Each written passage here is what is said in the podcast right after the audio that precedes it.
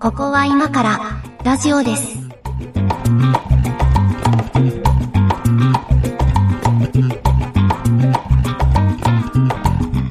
ここは今からラジオです。お相手は上垣です。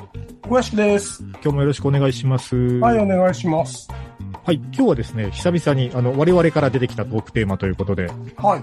トークテーマのね、リストをあの、スプレッドシートで共有していろいろそれぞれ書いたりしてるんですけど、結構ね、傾向が似通ってきてるんですよねそうなのよ。うんなんかあのー、引き出しがないという か、いえ、違うのよ。そのなんか、興味の方向性が全然違う人たちが一緒にやってれば、なんかいろいろこう、化学反応が起きるのかもしれないですけど、あ割と近いっちゃ近いんですよね、我々。そうなんだよね。うん。まあ、ということで、まあ、どちらも興味があるというか、あの、か語れるんじゃないかってやつを一個選んだところ、今日はですね、ボイスロイドとか、ボーカロイドとかっていう話にしたいと思います。はい。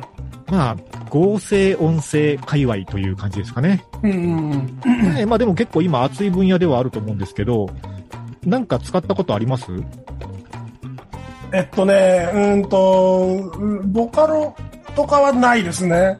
うんうん。うん。えっと、ボイスチェンジャーとかは使ったことありますかボイちゃんは、うんと、カラオケとかにもあるじゃないですか。ありますね、最近ね。うん。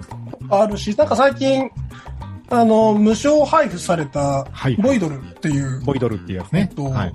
アプリ。これがな Mac でも使えるので、うんうん。。えー、と使ってみるんですけど僕の声ってなんかお聞きの通りすごいなんかす素でなんかディストーションかかってる感じじゃないですか えーっと、そうかな。ディストーション、ディストーション、そうね。まあ、えっとノイ、ジーな、うん、ノイジーでハス何キーな感じ何かしらの歪み系エフェクターは一回通ってますね。そうそうそうそ うそう。なんで、なんかちょっとね、あの、うまいことこの、変換する人が変換しきらない音域を出してるらしくてあ、あ、はなんかすごい声になるんでね。あ、はあ。ーまあ、あれですね、ボイスチェンジャーに、向いてるやつと向いてないやつはありそうですね、声の種類として。あるのよ、あるのよ。うんこれ、あの、だから貫通、すべてのボイちゃんを貫通する自信があるんですよ、僕。えっと、そうだな、えっと、今日いろんな話出てきそうなんだけど、一応話を整理すると、まあこれ多分あんまり詳しくない人もいると思うので、えっと、その合成音声界隈って言いましたけど、ボイスチェンジャー厳密に言うと、合成音声とはちょっと違うので、うん。えっと、まあ、そう多ね分一般の人が一番よく知ってるのはボカロだと思うんですけど、ボカカロはいロって、その、誰かが歌った声を、こう、違う人の声に変換してますではないわけですよ。うんうん。もともとその声のデータベースというか、あの、声のサンプルがあって、で、その、指定したメロディーと指定した言葉、発音で、えー歌ってくれるはというのが。が、まあ、ボーカロイドなんで、まあ、やってることはプログラミングみたいなことなんですけど、うん。あの、まあ、ちょっとだけ趣味で DTM もやるので、ボカロのソフトもいくつか持ってるんですけど、最近ね、無料のやつもあるんですよ。ほうほう。んで、無料のやつとかだったら、あの、誰でも試してみれるんで、まあ、これあの、趣味としてもなかなか面白いと思うんですけど、結構おね、ーその、あれなんですよね、昔のボカロって、初音ミクとか出たばっかりの頃とかって、うんあ。の、調教っていう言葉が流行ったじゃないですか。あったね。うん。あの、そのまま、こう、素で入力しただけ、こう、歌詞とメロディーを素で入力しただけとかだと、すごい機械的な、あうの、ん歌い方になるから、例えばちょっとこう、ためを入れたりとか、しゃくりを入れたりとか、あの、ビブラートの書き方変えたりとか、なんかそういうので、こう、人が歌ってる、自然な歌声に聞こえるような歌い癖をわざとつけて、あの、聞かせるっていうことを称して調教と言ってたわけですけど、うん。最近はあの、そのボーカロイドのパッケージがめちゃくちゃいっぱい出てるので、もともとある程度の歌い癖が仕込んであるんですよ、そのキャラクターごとに。癖が。癖が仕込んであるんですよ。だはあからまあ、もともと人間っぽいというか、うん。この、無調教の状態で、調教してない状態で、あの、ただ普通にメロディーと、えっと、歌詞を入力しただけでね、まあまあ人間っぽく聞こえるんですよ。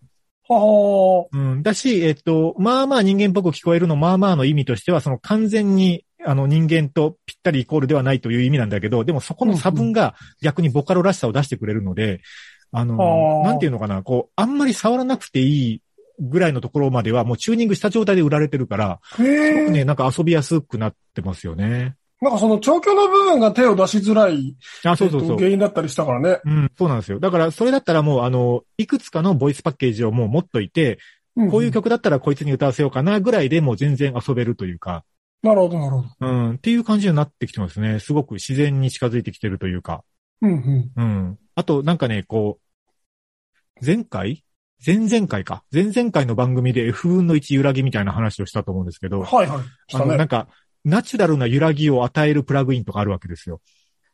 ナチュラルな揺らぎ。そうそう。そうするほうと、あの、、えっと、一人のキャラクターにまずある歌を歌わせるとするじゃないですか。うん。あるメロディーと歌詞を歌わせますよね。で、歌わせましたと。で、これがあの、A パターンの録音ですと。うんで、同じ歌詞と同じメロディーを同じ設定で歌わせると、基本的にはこれコンピューターだから、ぴったり同じものを出力してくるはずなんですよ。ほうほう、そうなんね。だけど、ここにこう、揺らぎを与えるプラグインとかかましてやると、うん。ちょっと揺らぐんですよ、なんか。ラ歌の。イブバージョンになるんだ。そうそうそうそうそう。そうライブバージョンなんですよ。えで、これをー A パターン、B パターン、C パターンぐらいをやると、その、一人コーラスができるわけですよ。はいはいはい。これあの、揺らぎ全くなしで3パターン出力してもぴったり同じだから、あの、う同じものを3つ重ねてるだけで、た単純に若干音圧上がったかなぐらいになるんですそうけど、そうだね。じゃなくて、えっと、同じ声だけど、ちょっと揺らぎがあるものが3つ重なると、なんかね、こう、厚みのあるコーラスになるとか、そうへえ。そう。だからね、ワンパッケージでも結構そういう遊び方もできたりとか、ほう。こういうのはね、すごい楽しいなと思いますけどね。まあ、作曲する人限定じゃなくて、普通に楽しめるもんなんですかそうそう、えっとね、さどうそうだな、どうかな。作曲する人以外の楽しみ方。えっと、ボーカロイドとこの後ボイスロイドの話もしたいんだけど、うん。ボーカロイドに関しては歌ってくれるものなので、うん、ま そうだよねあ、ある程度そのメロディーと歌詞を入力して歌わせるっていう使い方がベースにはなりますよね。だからまあそういう遊び方をしたい人向けのものではあるけれど。も、うん、ということになりますかね。でも、あの、いわゆる DTM とかを一から学ぼうとかに比べたら全然簡単ですね。ははー。すごいね。すごい、うんなんか、 ボカロがさ、はい。出始めてきた、そのニコニコ全盛の時って、はいはい。あの、僕正直ボカロがここまで、ボカロ自体がそうのん CD として出出たり、はいはえっい。と、曲として出る未来を想像できなかったんですよね。なるほど。うん。なんかその確あれってもともと、僕の理解だと、えっ、と、作曲の人がボーカルを作るのに便利だよっていうツかにール。ああ、まあまあ、そうですね。こうサンプル、仮歌とかね。そうそう、仮歌を自分で歌わなくていいよっていうツールだと思ってて、うんで、なんかそれが正しく歌ってみたで、はいえっ、と、な権限してたので、ああ、そう、そういう正しい使い方だよねって勝手に思ってたんだけど、うんうんえっ、と、そのボカロの声が好きみたいな人やっぱいて、うん、そうだなんね。かそれ自体がなんかアイデンティティになってるのがすごいねって思う。まあでもそれなんか最近簡単にできるって言うんでしょそう、めちゃくちゃ簡単にできるし、うんあの、声のバリエーションがだんだん増えてるのがいいなとは思うんだけど、でもやっぱなんかこう、やっぱりある程度オタクカルチャーの中にいるんだなと思うのは、その声のバリエーション増えてると言いつつ、結構ね、その、なんか声の質の傾向というか、うん。なんかもっとナチュラルな声質の人も欲しいんですよ。和田アキ子みたいな。和田明子はナチュラルじゃないね。あの、そこまでのぶとくなくてもいいけど、まあでも振り幅で言うとそういうことで、例えばだ。だけど、そうだな、あの、今出てる女性ボーカロイドの声とかで、まあ、ボーカロイドっていうのは一応商品名なので、うんああいうボーカロイド的なものと言った方がいいかもしれないですけど、の、あの、声のバリエーションで、えーっと、そうね、例えばだけど、我々世代で言うと、大黒摩季とか、ああ、なるほどね。ね、歌わせようとすると、やっぱね、なんかちょっとこう、合わないんですよ、ジャンル的に。まあ、そうね。うまい下手とかじゃなくて、声のタイプが合わないと言ったらいいかな。うん。あと別の魅力があの生まれることはありますけど、アレンジとかの仕方によっては。うんでもやっぱなんか、こう、そういう意味ではね、もうちょっとこう、声のバリエーションが、また広がると面白いかなとも思うんですが、あうんうの、ん一方でね、この、ボイスロイドの方、読み上げの方ですね。夢毛の方、はい。はい原稿を読んでくれるのの方はね、これめちゃくちゃ声のバリエーション増えてて、こっおちーはね、かなり、かなり実用度が高いというか、ラジオ局でも結構使い始めてるなっていう印象ありますね。あそうなんですね。はいはい。あの、えっとね、局によっては AI アナウンサーみたいな名前で、 あの、うんもう、そういう AI が、まあ、ニュース読んでますみたいな。擬人化して。はい。は、あの、そういう番組とかそういうニュースチャンネル作ってる局も出始めてますしは、はえっと、あとはあれですね、えっと、緊急情報とか。これ、まあ、あうんうんうのん、ちょっとプログラムとかいるんですけど、例えば、なんか、緊急地震速報とか J アラートみたいなのが出た時に、あの、それを原稿で取り込む方法があるわけですよ。ー。原稿になってるものはもう AI が読めるので、あの、うんうん局に誰も読める人がいなくても、えっと、そういう原稿が出たら自動的にそれをもう番組に差し込んで、割り込んで読んでくれるみたいな、プログラムとかも出始めてますね。うん。まあちょっと緊急情報はね、あの自動運用するのやや怖いんですけど、そうのじゃあ後ですからねね、なんか、録音されちゃったらね、大変だもんね。間違 って、あの、間違った情報が誤って乗った場合にちょっと怖いとかいうのはそうああるんですけど、まあでもね、あの、実用には近くなってきているなという感じはありへーます。未来だね。はい。で、まあ、うちがやってるみたいなね、あの、コミュニティ放送とかまたちょっと規模的な問題もあって、あの、やや事情は異なるんですけど、一般的な放送局だと、ニュースとかを読むときって当たり前だけど、誰かが原稿書くわけですよ。そうだね。原稿作るわけですよ。で、もう原稿になったものは別に人間が読まんでもいいっていう感じにはなってきてますね。あーまあでも、あのーね、 働きは方、 い。改革的にはいいんじゃない ああ、まあね、でもどうなんすかね。原稿書く人だけで済むってことでしょ、あ、そうそう、それはありますね。うんまあ、うん地方局とかだともう原稿を書いた人が自分で読んだりしてるから、まああんまり削減にならんのじゃないかという気もしなくもないけど、そうだしなね。くもないけど、まあでもほら、あの、出社しなくていいとかはありますね。そうね。お家でできるおこ家でと原もあ稿をる書いね。て送っちゃえばいいとかはありますね。うんうんうん。とかはあるかもしれない。そう、だから、えっと、人間が読まなきゃいけない原稿以外は全部 AI みたいなラジオ局が出てきても不思議じゃないなと。まあそれはもはやラジオ局なのかっていう気もするけど、だから、その、あれだよね。人間が読まなきゃいけない原稿とは何かをはい、はい。定義すると。と多分、はい。その、住み分けみたいなのができるんだろうね。あのーなんでしょうね。これね、 あの、まあ、あんまり出くわさない方がいいところなんだけど、最近もあちこち大きな地震があったじゃないですか。はいはい。で、地震が起きるとみんな大体 NHK をつけるわけですよ。うん。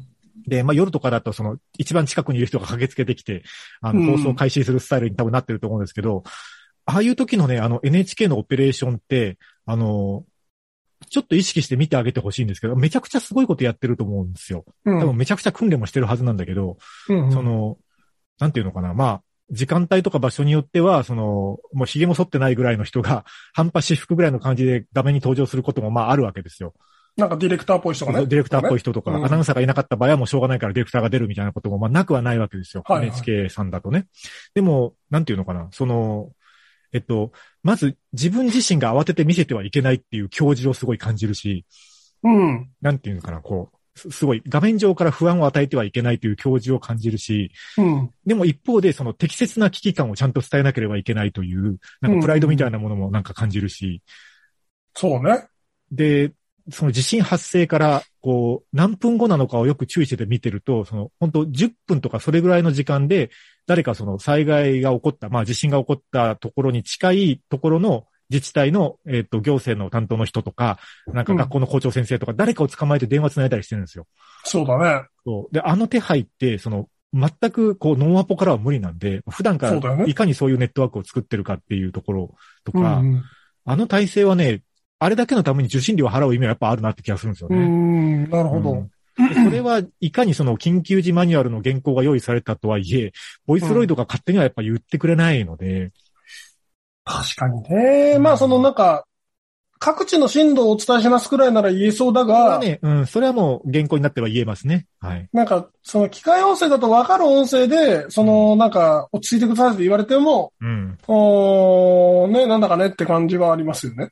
そうなんですよね。そう。だからまあ、緊急情報、NHK さんがやってるみたいな放送っていうのは、まあちょっと人間がやらざるを得ないんじゃないかなというか、その方が目的にかなうんじゃないかなとは思うが、うん。とは思うが、まあ例えばなんかその、商品のプロモーション映像とか、例えば。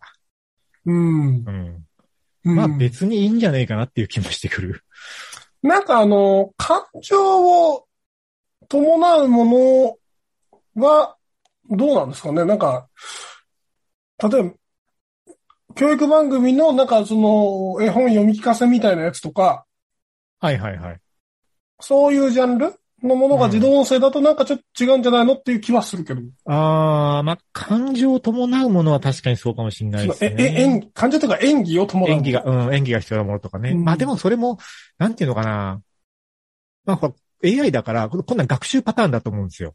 うんうんだ。からこういうシチュエーションで、こういうセリフだったら、こんな感情で読んだら、なんか、こう熱がこもるみたいなパターンをどんどん学習していけば、下手な役者が読むよりそれは上手くはなるんじゃないかなっていう気もするけど。もう、DMM がめっちゃはかどるやつじゃないですか。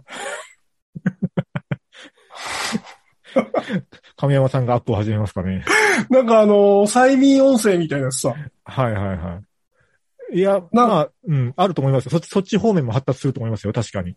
あれって、ボイスロイドってポイキとか再現できるんですかあ現と、状ブ、レスとか。えっと、現状、あの、全くなくはないけど、そんなに、あの、バリエーションはないはずです。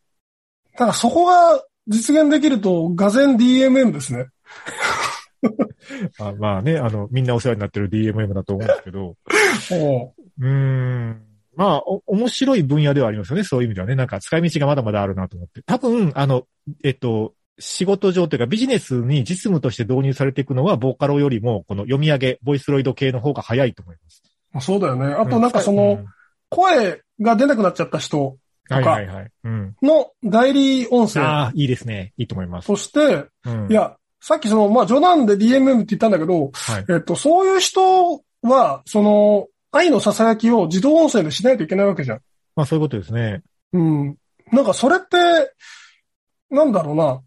実際の我々の肉声でもさ、やっぱり演技というか、はい。その感情を反映させた音色みたいなのがやっぱあるわけあでり、ますね。うん。それをこう実現できないとやっぱりいつまで経っても、その自動音声のままになるので、どっかでなんかそのブレイクスルーがあって、うんえっと、人が喋るのと同じ感情を反映できるみたいなうんとこになってほしいなっていう気持ちはありますけどはいね。はいはいあのー声フォントって知ってます声フォント。あ、声フォントわかんないですかうん。えっ、とね、この話をちょっとしたいんだけど、うん。一、曲かけてからにしようかな。はい。はい。じゃあ、猫屋敷さん、ちょっと曲をおはい願いします。じゃあ、えっと、コスマート暴走 P で、初音ミクの消失。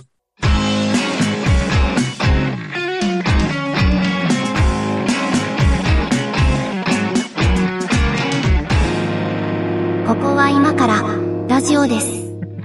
あ、やべえ、被るとこだった。危な被るとこ だった。そら、ボカロ P で行こうと思ったんですけど。ですよ危なねか。った。はい。じゃあちょっと違うのにします。じゃあ後半行きましょうか。えーっと、ちょっと前半の終わりのとこで、声フォントっていう話をしたんですけど、うん。えっと、声フォントっていう、まあ、プロジェクトがあって、えっと、要はね、こう、まあ、こう、言葉の通りなんですけど、えうんっと、声のフォント、まあ、つまりこう、えっと、サンプルの文章を読み上げてマイクで録音するんですよ。はあ、はあはあ、で、えっと、一定の分量の文章を読み上げてくださいっていうふうに、あの、求められるんですけど、これを読み上げると、その人の声がフォントとしてこう登録されるんですよ。うーん。で、他の人がそれを、その、読み上げ音声としてその声を使えるっていうサービスをやってて、はあ、はあはあ、えで、ーその、声を提供した声の、声の主の人には、使われた量に応じて、こう、報酬が支払われたりとか、はい、はい。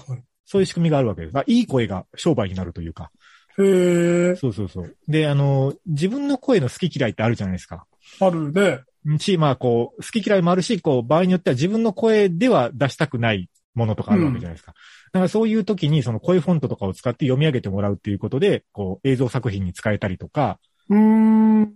ナレーションに使えたりとかするっていう仕組みをね、あの、作ってるところがあって、声フォントっていうサービス、今結構熱いと思ってるんですけど、えー、まあなんか、えっと、あれなんだっけ、VTuber みたいな、はい。あ、声フォント今見てますあ、見てる見てる。 はい。そうそうそう。うん、っていう、まあ、プロジェクトが、まあ、あるんですよ。で、なんかそういうところから、こう、なんか VTuber 的な、こう、ヒヒットメーカーが出てくると、なんか、こう、誰なのかわかんないけど、声だけめっちゃ有名みたいな人も出てくるだろうなと思って。 あの、無料素材の人みたいなね。あそうそうそうそう。うんう。ん。ああれはまあ、姿を売ってるわけじゃないですか。うん。うん。じゃなくて、そう、声を売るっていうことが、まあ、できるようになってるんですよね。で、しかもそれが、こう、合成音声の素材として使えるようになってると。ははー、すごいね。うん。これに僕はチャレンジしたくなりましたよ。おーぜひぜひやってみてくいだやさい、よ。あの、絶対違和感のある声になると思う んですよ。そうさっきの、はいはいあ。猫屋敷さんの声で声フォント作ると、そあう、まり自然な感じにならないんじゃないかと。ボイチェン殺しの二つ名を欲しいままにしてる僕なんですけど、えい AI と相性が良くねえんじゃねえか説ですね。やー、戦えると思 あまあ、ぜひやってみてくださいなんですけど。う。あー、なるほど。これ滑舌の悪さとかもちゃんと拾ってくれるのかしら。 ああ、どうなんですか。まあでも多分これどんどん進化してると思うんですよ。そのなんか、こう、核になはいるはいエンジンがバージョンアップしていくことによって、はいはいはい。声フォントの、こう、素材もより自然な感じで活用できるようになると思うんですけどね。あー、これちょっと一回やってみよう。ぜひぜひで、。これ作って公開できるんですかね公開できます。公開できます。おだからじゃあ使ってくださいって PR してる人もいますよ、こういうフォント。作ったらちょっと、なん大か、丈夫かなんか試しに再生して、こう番組で流してみましょうか。 どこに需要があるのかわかんないけど。なんかもう、あんなことやこんなことを喋らせることができる んですよね。そうそうそうそう。本人が意図してないことを喋らせることもできるんでね。そうか、でも、だからあれですよね、そう考えると、なんか、例えば、なんか憧れの声優さんとかさ、アイドルとかいるわけじゃないですか。そういう人がこう声フォントとかを提供し始めるとさ、こう自分の好きなこと喋らせられるわけですよね。そうだよ。なんか、なんかよくわかんないけど、ちょ、ちょっと、なんだろうな。いや、やややいかがわしい感じがするの何なんでいすかややじゃないよ。ゆうくんちょうだいって言わせられればいいんですよ。もう 本当にね、本当に怒られればいいん だよ。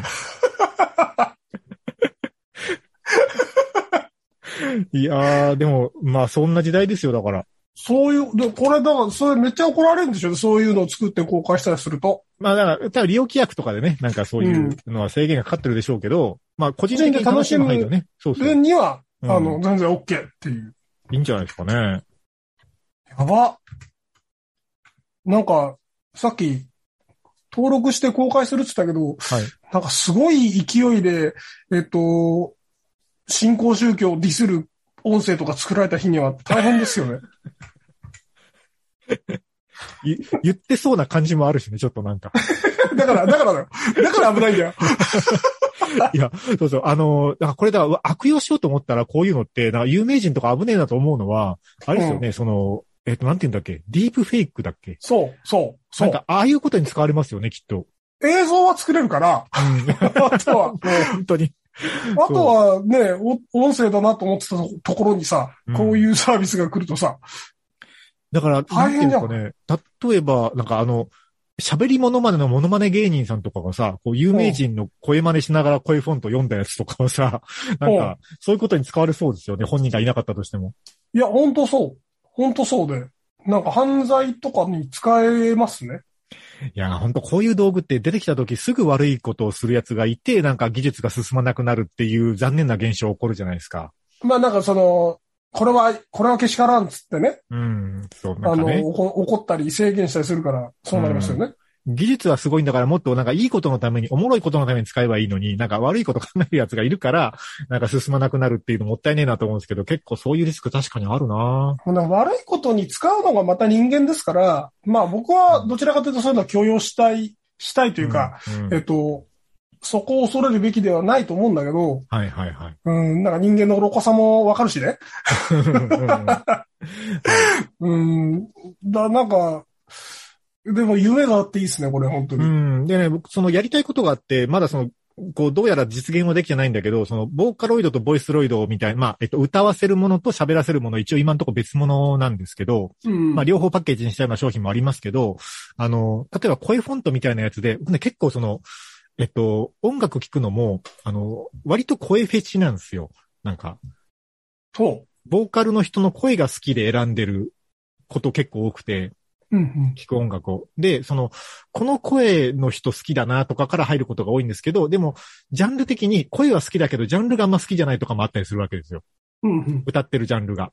はい。その逆もあって、こう、めっちゃいい歌作る、めっちゃいい音楽作るバンドだなと思っても、あの、ボーカルの人の声あんま好きじゃないなとかもあるわけですよ。うん、ならね。そうそうそう。うんだから、こう、声フォントみたいな感じでいろんな人の声が、あの、自由に使えるようになると、あの、好きなジャンルの音楽を自分の好きな声で歌ってもらえるとかになるなと思って、ああ。そこにね、こう、早くたどり着いてほしいなと思ってるんですよね。で、多まあ、分そ、それを山下達郎さんが許可すればの話だよね。達郎さんは一生サブスクに出さないって言ってたの で、あれは、あのスタンスはあれであれでかっこいいと思うんですけど、いや、ほら、あの、うんなんていうのかな。えっ、と、DJ さんみたいな感じで、そういうリミックスとか作る人出てくると思うんですよ。誰の声でこのジャンルの音楽をリミックスしましたみたいな。だかああ、なるほどね。らそういうことが得意な人も多分出てくるから、ああ、そんな声でこういうのやらせたら確かに気持ちいいよね、みたいなやつを見つけて作る人出てくると思うんですよね。ああ、なるほど、なるほど。なんか、まあ結構まあボカロ P が今結構それに近いことやってるのを、今ボカロ P はあの、えっと人工の音声だから実際の人の声で声フォントみたいなの使ってやってくれる人が出てくると、よりなんか面白くなるんじゃないかなっていう。期待なるほど。ですね。岸田総理大臣が夜にかける歌ったらとかができるんですね。うん、あの、全く需要ないと思うけど、なんかバズる匂いはする。岸田総理大臣が好きでたまらない人が、なんだけど、えっと、夜にかけるの夜遊びの声じゃないんだよなっていう既得な人夜にかけるが、 あの、いいくらじゃなくて、岸田総理大臣の方がいいっていう人どんだけいるんすか もうね、なんか発想が2チャンネルなんだよ な。ごく一部でだけすげえ深く受けそうとは思うけど。あなんかおもちゃにされそうな声ですしね、喋り方ですね、うんあれは。まあでもあれでしょ、うんだから、えっと、たくさん学習させればいいっていう理屈でいくと、あの、喋っている声が世の中にたくさん流通している人ほど声フォント的なものが作られやすくなるでしょうね。そうだよね。う。うんん。確かに総理大臣とかはね、 喋ってる音声たくさんあめるちかゃら、ね。めちゃ喋るじゃん。うん。 しかなもんか、特徴めっちゃあるしさ。喋り方の特徴めっちゃあるからすぐコピーできそうですよね、あの、ねあの特徴。ね。いやー、どう、どう、どうなんですかね。なんか、もうちょっと、こう、あれです ね。世の中の役に立つ使われ方が開発されてほしいですけど。役に立つかどうかだって、なんかもう、そんなの多分今はわかんないんですよ。役、何が役に立つか。あーまあね、こういうテクノロジーができましたから、なんか変な使い方しそうそうする人が出てみんきなてがっていうね。遊んで初めて言う、言うようなものができるので、どんどんどんどん悪ふざけみんなにしてほしいんですよね。はいはいはい。うん。なんか、えっと、あれ、どこだっけなはま寿司だっけどっか回転寿司チェーンが、うんあの、こう、館内で流れる声、あの、お待たせしましはいはたとか、はいはいはえっい。と、ただいまのおすすめはみたいなやつとかを、あの、定期的にあの、アニメとコラボして、その声優さんが言ってるみたいなあーあややりまするねんですよ。はいあはい。ああいうやつとかじゃないですか、今のところその声使って遊ぶって。そうね。あとは、まあ、その、あれだ。美術館とかの音声案内だね。ああ、はいはあい、あはいい。うやつ。あーとか。なるほどね。さ現状はだからそれが、えっと、アナウンサーさんとか、声優さんとかのお仕事になってるんですけど、でもそういう人たちって、こう、物理的な、こう、スケジュールに限界があるから、うんうん。あの、全国の博物館のやつを一人の人が全部やるとか無理なわけですよ。そうね。だけどなんかそういうことに長けた声の持ち主絶対いるはずだから、そういうのを、この声の素材だけ提供してもらえば全国に導入できますみたいなことが多分起こるんですよね、これ。ね。うん。と、うん。すごいね。じゃあ、猫屋敷さんの声フォントで、なんか番組の番宣 CM とか作りますか例えば。 よくわかんないけど。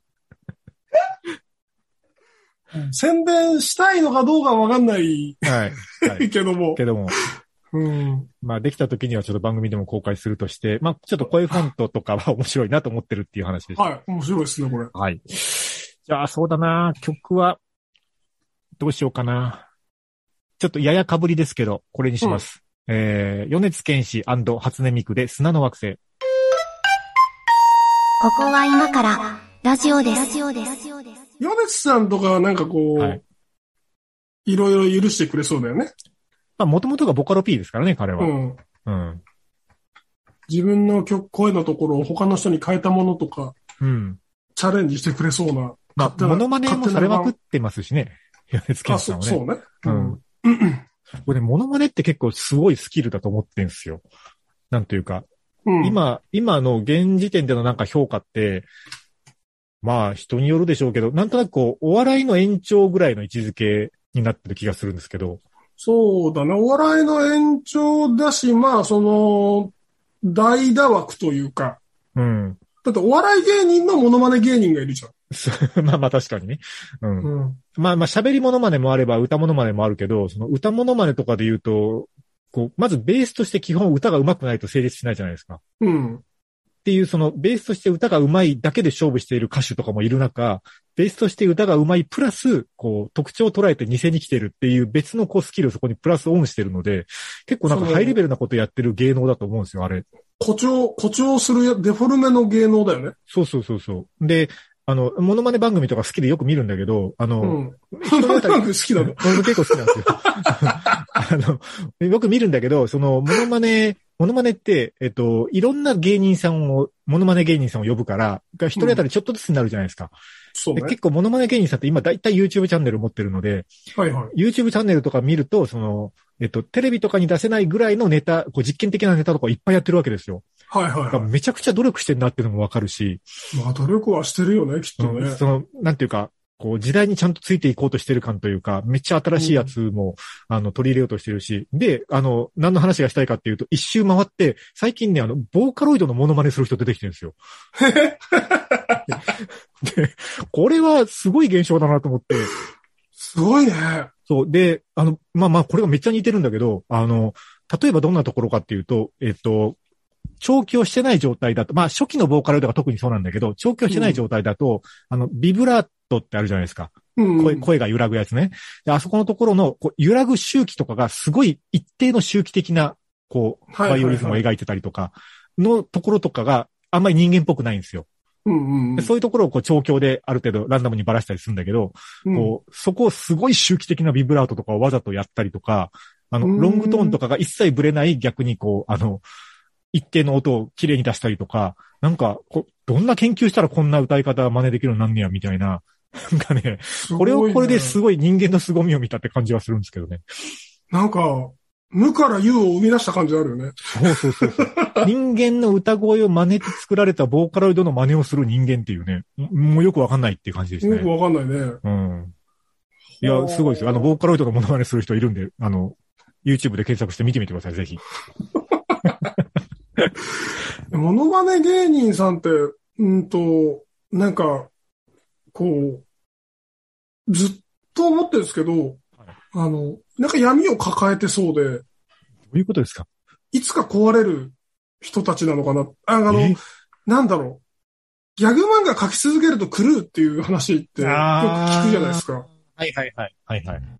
なんかその、あれって、その、ギャグ漫画書いてる人は常にギャグ、ギャグ脳かっていうとそうでもなくて、普通に人生、人としての人生歩いてて、そりゃそうだ。がここね、なんか離婚したり、不倫されたりとか、そういうこともあるわけじゃない。その中でもギャグを書き続けなきゃいけないっていうさ、あそれはの、なんかね、なんか、一個変なチャンネル入っちゃうというか、ね、うんなんか、人格が分かれちゃったりするのかなとか思うんだけど、モノマネ芸人さんって多分常に空虚さを抱えてると思うんですよ。自分っていうもの以外を演じ続けてるわけだかそう、らね、自分は絶対に演じないわけで、なんかみんなの知ってる人気者を、になるっていうはいはいはい。ためになんかその癖とかさ、うん。顔の動きとかもずーっと見続けるわけじゃん。そうね。だから、なんか顔つきとかもに似て見えてくるもんね、なんか。ね。うん。まあそうなると私は誰ってなると思うの。